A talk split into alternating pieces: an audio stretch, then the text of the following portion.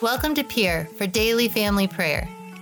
Thanks for joining our family and letting us join yours. Parents, your prayer will be better if you read the day's gospel passage with it.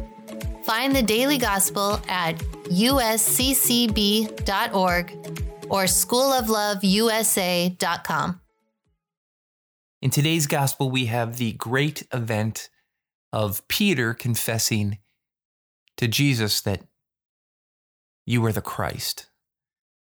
After Jesus asked, Who do you say that I am?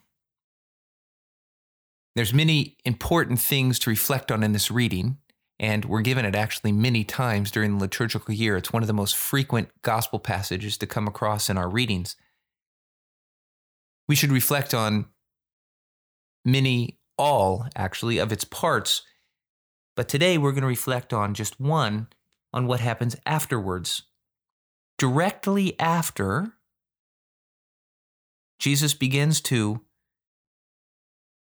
tell his disciples that he must suffer greatly, be rejected, be killed, and then rise.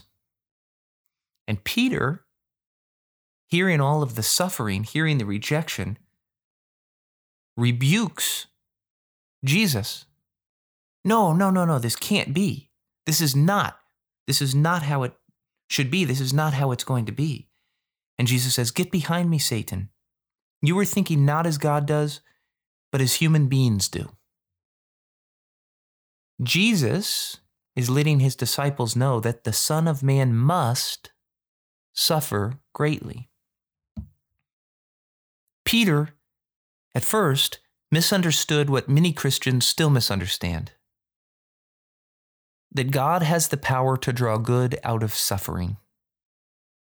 Christians sometimes call this the scandal of the cross.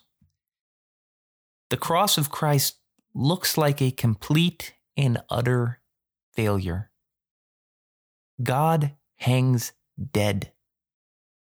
Yet, what we don't find out until later in the story is that this is the moment of victory Christ enters sin and suffering and death to conquer sin and suffering and death. His resurrection is the supreme proof of this victory. But he wins this victory by his death. Christ suffers, and so we must suffer. But as we suffer, we must understand, like him, even if no one else recognizes it, that though painful, suffering is not absolutely evil or absolutely bad.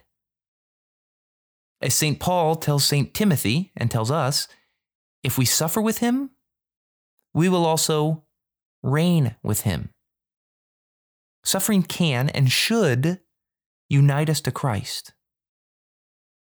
So let's consider in prayer what situations and suffering that we have that are out of our hands. And let's not waste these sufferings. They're some of the most important links we have to unite us to Christ and to benefit our souls and to benefit the souls of others. Let's remember we will also reign.